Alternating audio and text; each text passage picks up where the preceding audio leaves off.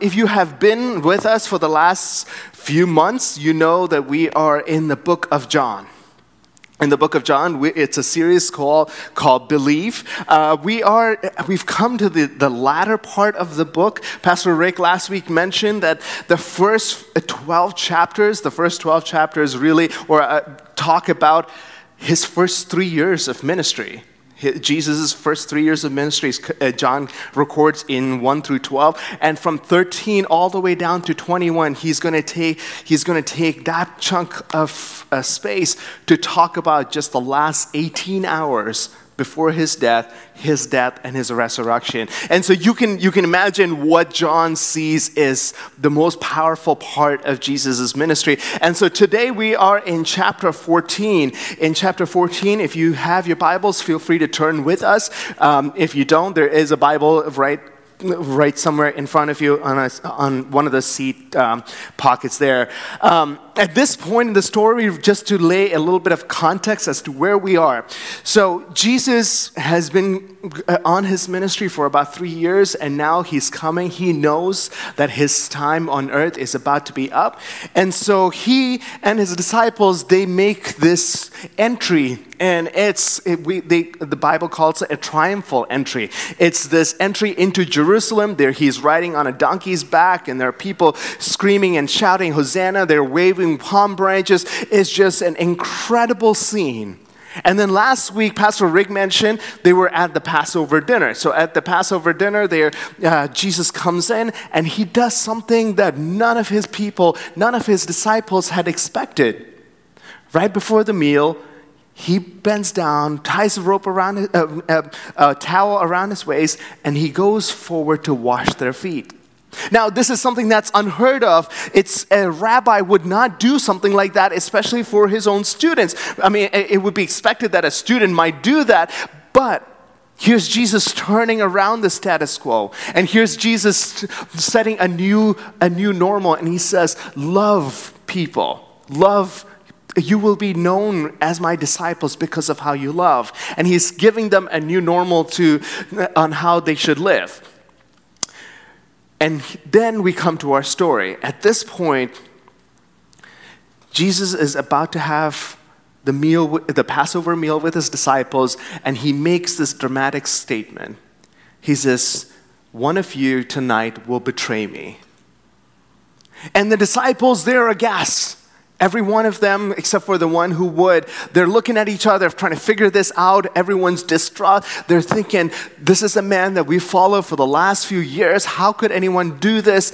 And we, we read the story and we see Judas fleeing the scene. He leaves the Passover dinner. And right after that, if that wasn't, in, that wasn't jarring enough, Jesus makes another proclamation to his disciples, and, this is, and we read this. We'll, we'll take a little bit from John chapter 13 before we get into our chapter. In John chapter 13, verses 31 through 33, Jesus says, When he had gone out, Jesus said, Now this is the Son of now is the Son of Man glorified, and God is glorified in him. If God is glorified in him, God will also glorify him in himself, and glorify him at once. Pay attention to this. This is what he says Little children, yet a little while I am with you. You will seek me, and just as I said to the Jews, so now I also say to you, where I'm going, you cannot come. So not only is he telling his disciples, one of you will betray me, now he's telling them that the time has come. My time with you is almost done. And you can imagine these are disciples who left their careers, who left whatever they were doing, who left their families. They have been following this man. They've been through the ups, they've been through the downs. They've seen Jesus uh, uh, run out of towns, they've seen Jesus feed the thousands. They've been through it all. And all of a sudden, what they counted as their support system. As a matter of fact, some of them may even had in mind, they just saw the triumphal entry, and some of them may have been thinking, maybe he could be king, right? I mean, he could run on the platform of feeding people. He could run on the platform of uh, healing people on a, on a command. You know, he could do all that and he would be accepted. Just look at the entry. And now he's saying, I'm about to leave. So you can imagine the tension in the room. You can imagine the pain in the room. You can imagine the separation anxiety that's about to kick in. You can imagine them just astounded and in pain and in, in troubled and burdened by this, by this moment. So here's Jesus at the Passover table. And he knows what's going through their minds. He knows that they're afraid. He knows that they're hearing things that they're struggling to comprehend and to process. He knows that they have questions and they can't put all the pieces together. He knows that he's looking at a group of people whose faith is shaken. The question plaguing the disciples back then is so often the same one that plagues us even today. What do you do when your faith is shaken? What do you do when you encounter something so heavy? What do you do when worry sets in? That's all that consumes you. What will sustain you when fear is mounting? And life puts you in circumstances and situations you did not anticipate. Maybe you started in one direction and things have just not gone the way you thought it would. What do you do when you find yourself in that position? What do you do when you're having to uh, find yourself having to make sense of a world that is constantly changing, that's changing way beyond your comfort level? Maybe you got news that changed the landscape of the way you process things, the way you process life. How do you overcome worry in such moments? What will sustain you when your faith is shaken? You see, these are questions that these disciples, they're, they're grappling with. And Jesus knows exactly where they are. Jesus knows exactly what they're facing. And so he decides, all right, we're having this meal, let's, let's have a conversation. So if you're like me and if, if you're facing something like that, my, my response is just to ask questions. My response is be like, why, why would this happen? Why would you say this? Or why would you do that? Why, why, why? There are a lot of why questions. And the disciples, they're no different. As a matter of fact, we're uh, just real quick over this chat, over this uh, few minutes, we'll look at three questions that the disciples had. So, the first question we see in, in John chapter uh, 13, we'll start with 13, verse 37, and this is what it says Simon Peter said to him, Lord, where are you going? Seems like a natural question, right? Where are you going? I mean, you've built this, this ministry, you've built everything. What do you think you're doing? Why would you throw it all away? Jesus answered him, Where I'm going, you cannot follow me now but you will follow afterward. Peter said to him, Lord, why can't I not follow you right now? I will lay down my life for you. Jesus answered, Will you really lay down your life for me? Truly, truly, I say to you, the rooster will not crow till you have denied me three times. And then it continues in chapter 14 Let not your hearts be troubled. Believe in God, believe also in me. In my Father's house are many rooms. If it were not so, would I have told you that I go to prepare a place for you? And if I go and prepare a place for you, I will come again and will take you to myself, that where I am, you also may be. This is the first promise that Jesus is giving.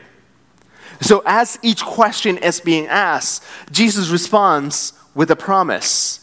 When, when they ask, Where are you going? When Peter, Peter, it, eh, it, eh, pretty much you expect this out of him. He's the one who shoots from, you know, eh, he's just right there. He's always got the first question. He's always the impulsive one. And you expect him to ask this. And as soon as he asks, Jesus says, All right, here's, here's my word to you. Let not your hearts be troubled. Believe in God, believe also in me. He's saying, you can take comfort in what I'm about to tell you. You can take this to the bank. This is, this is worth a lot. T- hold on to this. He says, when I leave, I leave with a purpose in mind. There's a reason why I'm going, there's a reason why I'm leaving. As a matter of fact, he says, the promise I'm giving to you, the promise is a promise of a place for you. In other words, he's saying, I'm going back to my father's house. And in my father's house are many rooms. There is a room for you. He says, Don't be alarmed. I have to go. I'm going to go so that I can prepare a place for you. First of all, there is a place for you. He says, In my father's house are many rooms, and you know, you can ask what those rooms look like. Are they mansions? Are they rooms? Are they closets? I don't know what they look like. I wish I had an explanation for you, but he says, There are many rooms. And to his disciples, he's saying, What you're experiencing right now, that's not it. There is something even bigger. There is something you may think that what you're facing in life right now will consume you, and it very well might be, but it's not the end. You see, the disciples are facing a moment, a challenge like unlike any other that they've ever faced before. And here they are worried that this is going to destroy who they are. This is going to destroy their, their relationship with Jesus. And he's saying, No, I'm leaving you, but I'm not leaving you alone. I'm actually going for a purpose. There is more to it than your life right now. There's more to it than your circumstance. There's more to it than the joy you're facing right now. There's more to it than the pain you're experiencing right now. There is an eternity that you have. There's an eternity for every person born on this earth. And Jesus is saying, if you believe in me, he tells them that he's using, he, he, he's going to prepare a room for them. And this room, the noun that he uses is a noun from the Greek word meno. The noun says room, but the verb says to abide. He says, basically, I'm going to create a place so that you can abide with me forever. It's going to be an eternity of relationship. It's going to be an eternity of us together. It's going to be an eternity of joy. It's going to be an eternity of whatever pleases you right now. Can you imagine how much greater it'll be on the other side? And he's telling the disciples, look beyond what you're experiencing right now. Look beyond your pain. Look beyond your joys. Look beyond your circumstance because there is an eternity that awaits you. When you drive, and um, Pastor Rick has used this example before, so often when we drive, um, when you, uh, maybe I'll, I can take you back to the first time you started driving, right? Do, do you remember that scene, both your hands in the 10 and 2 position? and every every move that you made you're looking down at the dashboard you're looking at the speedometer to see how fast you're going you're looking at the screens there you're looking at this you're looking at that. What changes? Over time we get to we learn to ignore all that because what really matters is ahead of us right? One of the first lessons my dad taught me when when taking care of the lawn i started you know, and you, uh, you, start mowing the lawn, and next thing you know, there's squiggly lines going all, all over the place. And after that first mow, he said, All right, let's, let's try this. When you start from one end of the yard, look at a point and just watch that, and just go towards it. And next thing you know, there are straight lines. He said, keep that point, keep that, that, that picture in mind and just go towards it. And this is the exact same thing that Jesus is telling his disciples. Don't be focused on your circumstance right now because that's just going to destroy you. Instead, fix your gaze, fix your, um, your, your face on what is to come. He's saying there is an eternity to come. There's an eternity of abiding with me. There's an eternity that you will that you will spend. Fix your gaze on that. But you see, when you fix your gaze on that, things start to change here. There's a story about Winston Churchill. Winston Churchill, he rose to prominence as Britain's prime minister, a great man, a great, I mean, he was, he rose, he was one of the most powerful men of his time. But he was very influenced by by scriptures. He was a man of strong faith. As a matter of fact, he, he came to God through the ministry of Billy Graham. And ever since then, he had been a strong, a strong ally for the faith. A man who read the Bible and quoted it in his speeches during the darkest moments of the war to encourage his people. As a matter of fact, this passage that we just read, read, right now, John chapter 14, verses 1 through 4, it seemed to have a particular significance to him because he would use that over and over in his career. One, one moment that he actually used that was when President Roosevelt and, and Churchill, they were supposed to meet. They were supposed to meet with Stalin in Cairo. And because of where Cairo was, the, Roosevelt, FDR, was, was concerned that the German Nazis could bomb them. And so he sends a telegram to say, hey, let's change this place. I'm not comfortable. Let's, let's find some other place to, to go. And Churchill sends a message right back with nine words. He says, See St. John chapter 14, verses 1 to 4. And so FDR sent an aide, find a Bible, and when he turned to the verses, that's what he read. He says, Let not your heart be troubled. Believe in God and believe also in me. In my Father's house are many rooms. If it were not so, would I have told you that I go to prepare a place for you? And if I go and prepare a place for you, I will come again and take you to myself, that where I am, you may be also. And you know the way, excuse me, you know the way to where I am going. Churchill, in this instance, he decides to reframe reality based on what was ahead, not what was in the moment. You see, his situation was dire, his situation was dark, his situation was bad. But he's able to see things for in the proper perspective because there's eternity ahead. And so he says, what happens now really doesn't matter. But there's another promise in there that's kind of hidden that you need that all of us we need to hold on to. And that's a promise that Jesus says and if I go to prepare a place for you, what does he say he will do? He will come back. If I'm going, I will come back. I will come back. Those are words that have rung true in church history for the last 2,000 years. And we, I, I, sometimes I believe that we don't say it enough that the Lord is coming back. He may come back today. He may come back right now. He may come back tonight. He may come back a week from now or a month from now. We just don't know. The Bible describes it as He will come back as a thief in the night, but He will come back.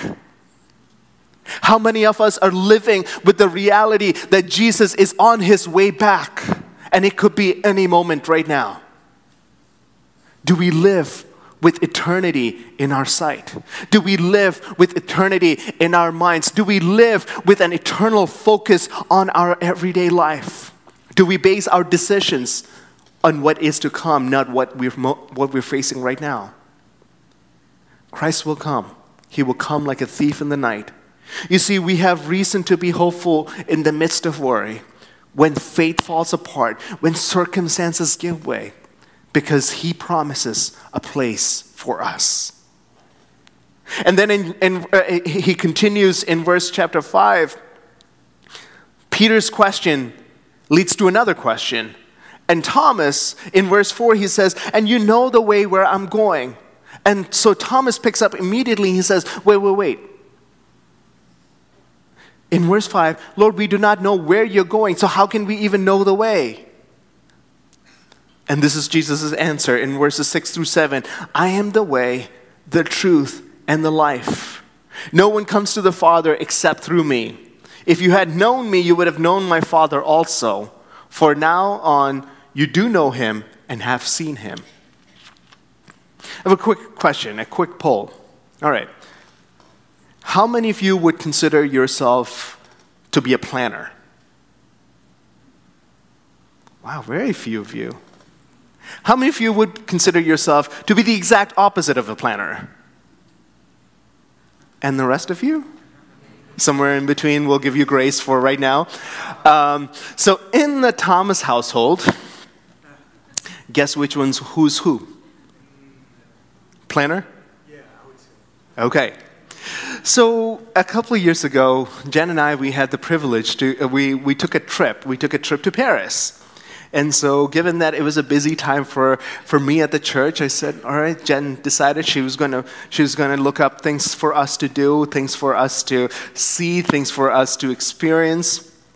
Come home one day to a conversation, she says, go ahead and pull up this website. It's called Visit a City. And I would recommend that to you if you have never, if you're going somewhere, look up Visit a City. It's a great app. They've got the app, they'll tell you everything you need to know.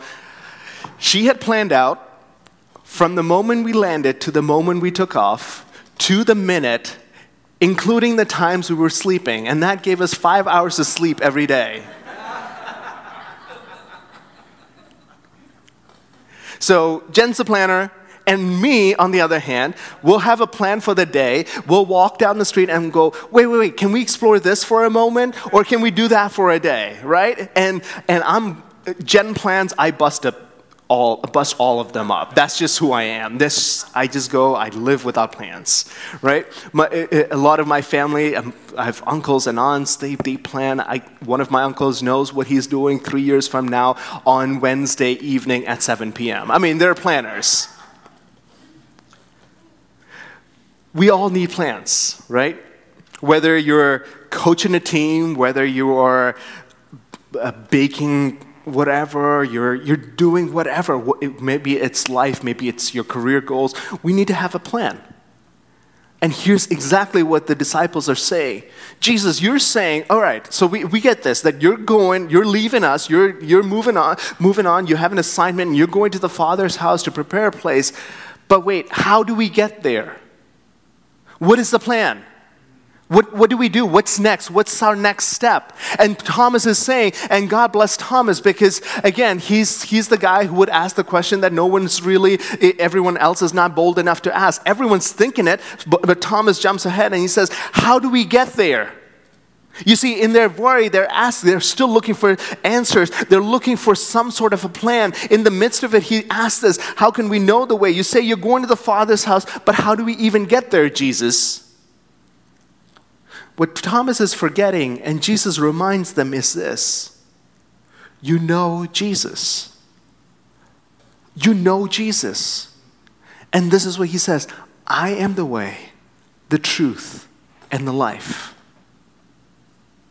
It's been taken care of. I am the way.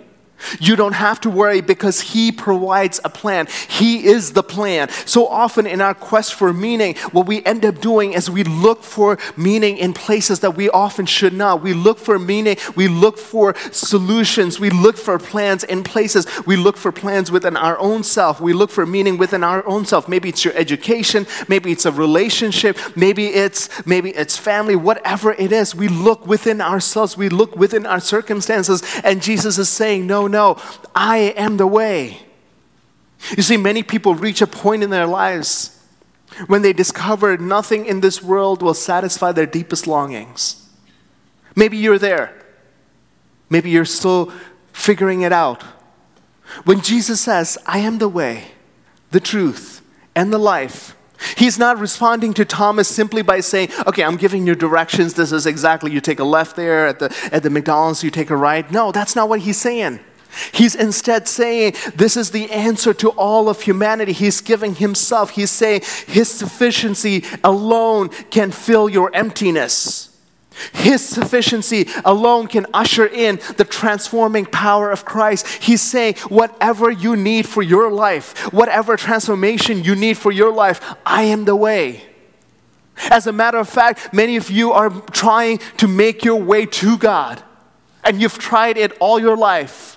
You've tried being a good person. You've tried doing good for others. You've tried following every letter of the law. Here's the answer to it all it's not going to work. There's only one way to God, and that is through Jesus. There's only one way to salvation, and that is through Jesus. There is only one way to the life, to life, to truth, and that is Jesus. And for some of us today, we have to let that truth sink in. Because I don't know where, you, where your journey is taking you, but I know that there are some of us in this room that are still trying to make it happen, that are still trying, that are still working, that are still walking around with that burden on our back. Can I tell you something? I'd like to take that burden off and say, you know what? As much as you try, you're destined to fail that path is not a path of success. Because for all of time we've been trying to break we've been trying to bridge that void. We've been trying to do it on our own trying to get back to god. And the only one the only way is jesus himself And that's the reason why he came to this earth is because he would be the bridge between us and God. He would bring peace between us and God. And so if you've been trying, let me release you of that burden. You, you're destined to fail. Tra- turn your trust onto Jesus. Proverbs chapter 3, verses 5 through 6 says, Trust in the Lord your God with all your heart and lean not on your own understandings. In all your ways, acknowledge him, and he will direct your path. Do you want to hear a little secret of not to, how not to worry? Just let Him lead. Let Him be your path. Let Him be your plan. Let Him be your way. The third question, and so this, this leads to another question, and this one we find in John chapter 14 in verses 8. And this is Philip, and Philip says, Lord, show us the Father, and that is enough for us. Jesus said to him, Have I been with you so long, and you still don't know me, Philip? Whoever has seen me has seen the Father. How can you say, Show us the Father? Do you not believe that I'm in the Father and the Father is in me? The words that I say to you, I do not speak on my own authority, but the Father who dwells in me does his work. Believe me that I am in the Father and the Father is in me, or else believe on account of the works themselves. Truly, truly, I say to you, whoever believes in me will also do the works that I do. And greater works will these he eh, than these will he do, because I am going to the Father. Whatever you ask in my name, this I will do, that the Father may be glorified in the Son. If you ask me anything in my name, I will do it. Jesus promises them a place he promises them a purpose, but it's not enough for them. And this prompts Philip to ask Jesus to show them to the Father. You see, there's a little bit of a disconnect there. Jesus, Philip is saying, Show us the Father. And Jesus is saying, Do you not get it? Do you not understand, Philip? Because I am here with you. And if I am with you, the Father is in me. You've already encountered the Father. And Jesus is playing with words here, and there's a little bit of a jumble, and it's hard for us to keep up. This is what he's saying I am in the Father, and the Father is in me. I am with the Father, and the Father is with me. So the words that I'm saying, the words that I'm speaking to you right now, are not my own. They're my Father's words. They are God's words. They're from the Almighty Himself. And those things that I'm doing right now in the midst of you, all the people that I've healed, all the people, the demons that I've cast out, the things that I've done, the things that I'm about to do, those are not my works. Those are the Father's works. And He says, and here's the mandate for us. He continues, all that I've been saying, all that I've been doing, I'm leaving soon. And if you believe in me, if you believe in me, you will do even greater works than me. He's saying that is the power that I'm giving to you. I may be leaving right now, but you are going to be endowed with power. This is the, the Father who works through me. He wants to work through you. And as a child of God, the song that we sang, I am a child of God. If you believe in Him, you are a child of God, and greater works than Jesus Himself, He says, you can do. There's a relationship here. He says, as long as you are in God and God is in you, there is no limit to what He can do through you. There is no limit in what He can accomplish in you, in your family, in your circumstance. He's looking for a heart that's surrendered for a heart that's given to Him, for a heart that would be willing to do what He's called you to do. Let me ask you what is your purpose in life? Many of us, for years and years, we struggle with that. We struggle with what has God called me to do? Here's what it is your call in His kingdom in his economy is simply this love him and do what he's called you to do, do what he's commanded. Love him, do what he's commanded. It's simply to do what the word calls you to do. It's simply to do not he's in God's economy there is no meaningless life.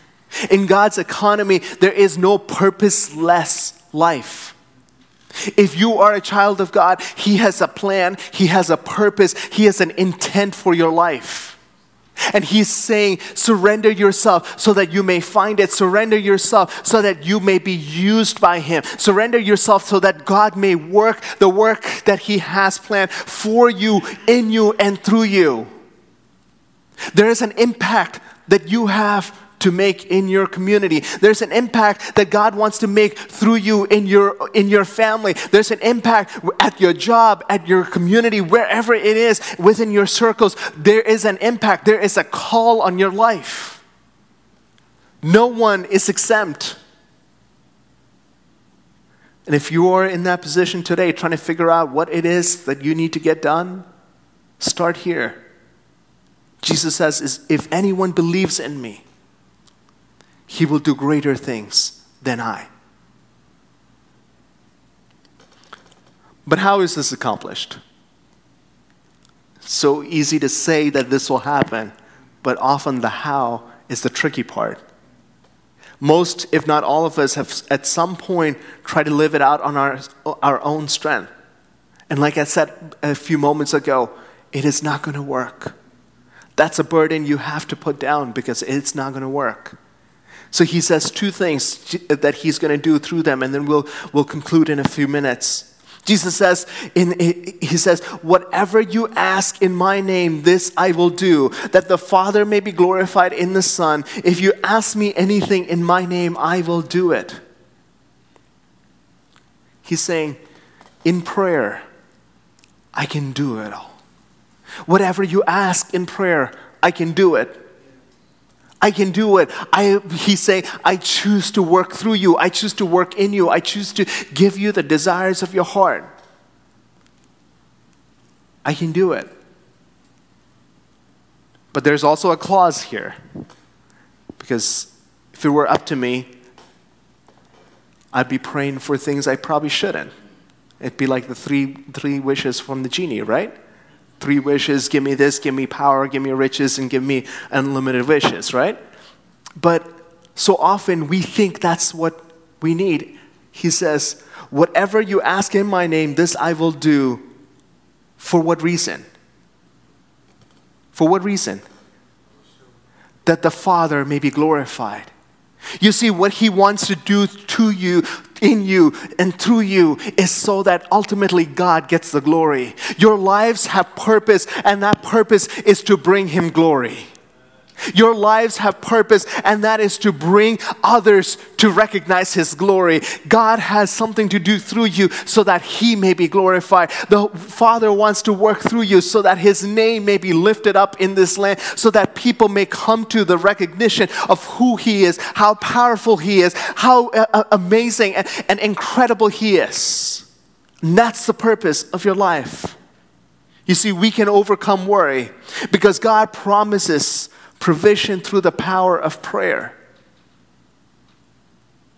Just this morning, we talked about prayer, how powerful it is, even in our own healing, in little Jalen's life or in Michelle's life. And many of you sitting here, you've experienced the power of prayer. There have been situations that had seemed impossible, but yet when you bowed your knees to God, what did He do? He came through.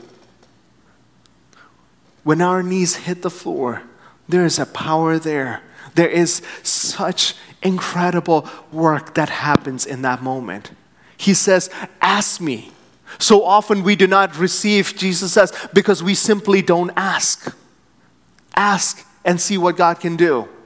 And then he continues and he says, Jesus tells them, Don't worry, I'm leaving you, but you're not alone.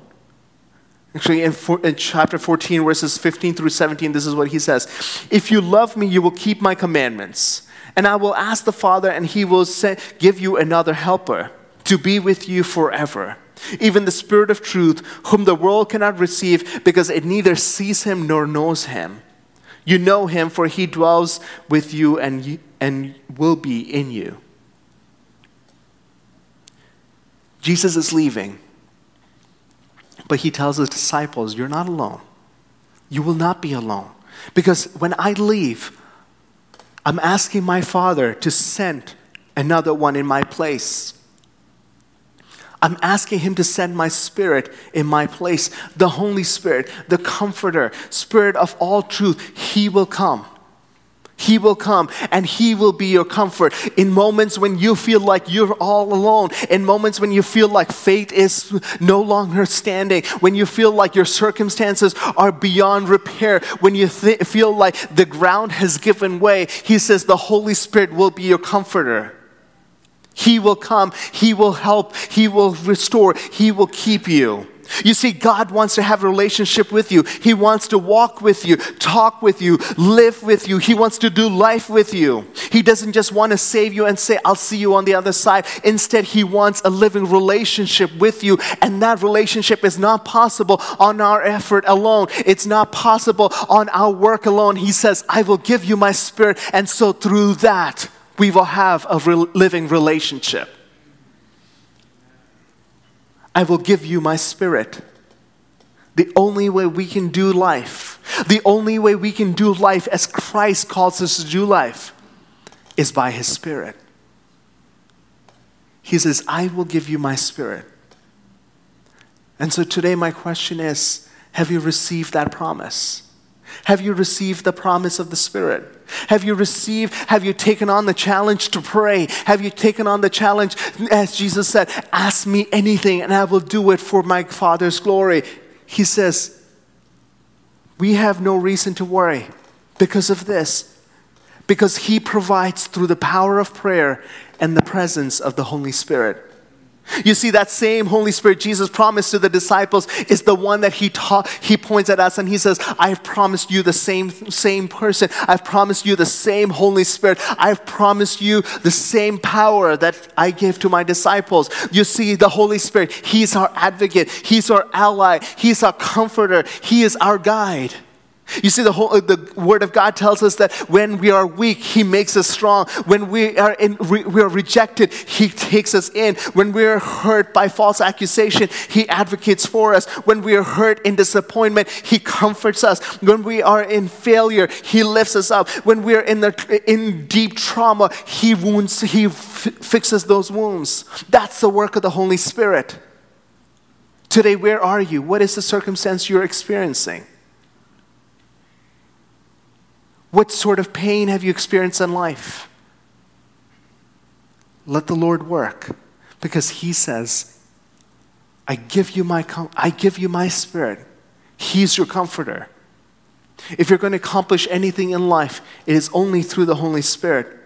I'm going to call the worship team back at this point. Dear friends, this is, this is what I have to say. We need God. We can't do this life on our own. We can't do this on our own power. You may have tried and you may have recognized by now that it is not going anywhere. You need the Holy Spirit. You see, Jesus promises that we're never alone because he promises us his presence through the Holy Spirit. So he promises, Jesus gives three of them. Actually, there are many more if you dissect this passage. But he says, I may be going, but I leave you with my word. And my word is powerful. It's not my word, it's God's word. God's word to you is this that I go to prepare a place for you.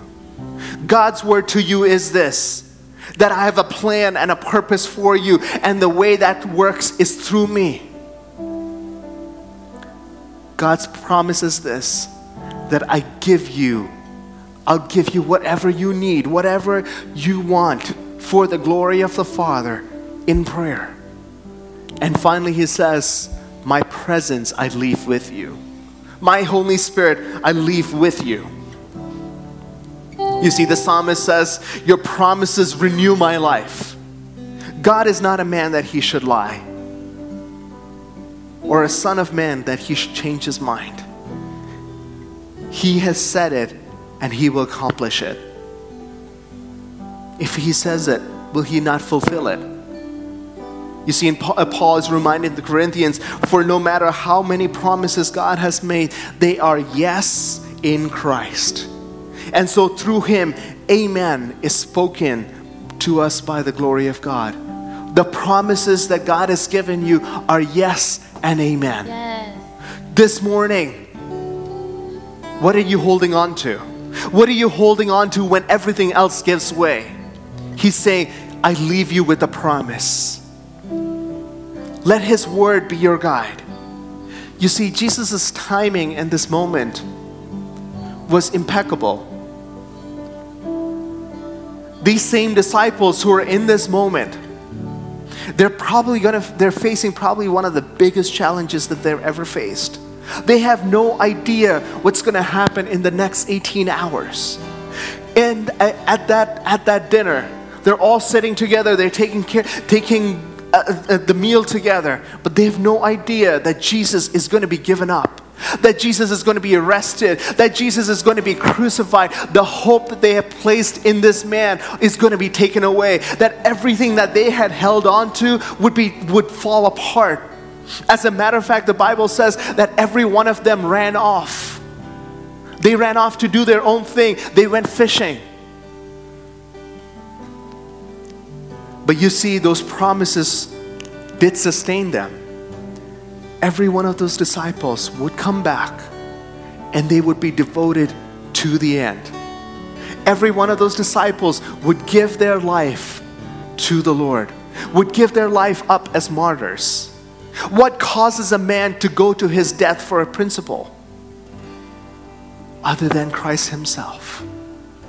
Every one of these people needed a word, needed a promise to hold on to. No matter what you're facing today, this is what God has to say I have given you my word, and that's enough. I've given you my word that you will never be alone. I've given you my word that you, whatever you ask in my name, you will get for the glory of God. I've given you my presence. I'm going to prepare a place for you. So this this morning, this is simple. This is all we're going to ask. We're going to pray. We're going to take a moment just to be encouraged, just to say, God, I don't know what I don't know what your circumstance is, but lay it out in front of him. You see, the disciples, they had no qualms at- about saying, God, we don't know how this is going to happen. We don't have a plan here. We don't know how any of this is going to work out. But Jesus says, This is my word to you. Let's take that same posture this morning.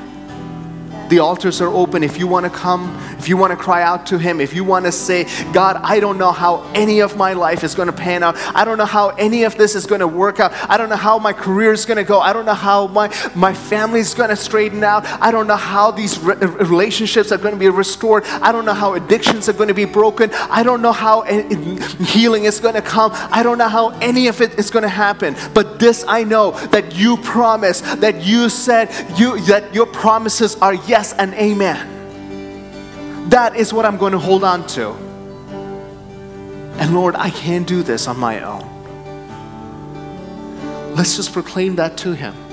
Let's just open our hearts, open our mouths, and tell Him, Lord, I may have tried it all on my own, but I need your presence. I need your Holy Spirit. I need your Spirit to come. To walk alongside me, to be in me, to work in, in me and through me. And that's what we're going to surrender. And so take a moment, maybe where you are, if you'd like to come, the altars are open. We'll have people up here to pray with you. So would you bow your heads with me for a moment? Father, we're thankful. Lord, no matter what life throws at us, we know this that your love, your steadfast love, endures forever. That your mercy never ceases, that your grace always, always surrounds us.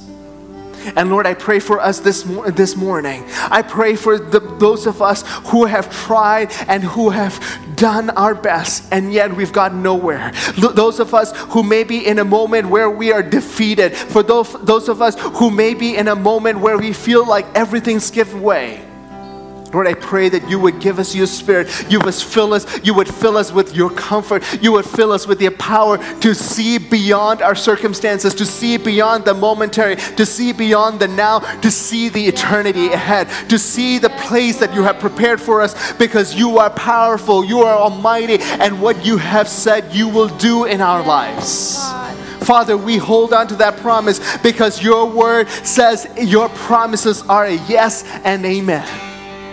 And for that, we're thankful. We ask this in the name of your Son, Jesus Christ. Amen.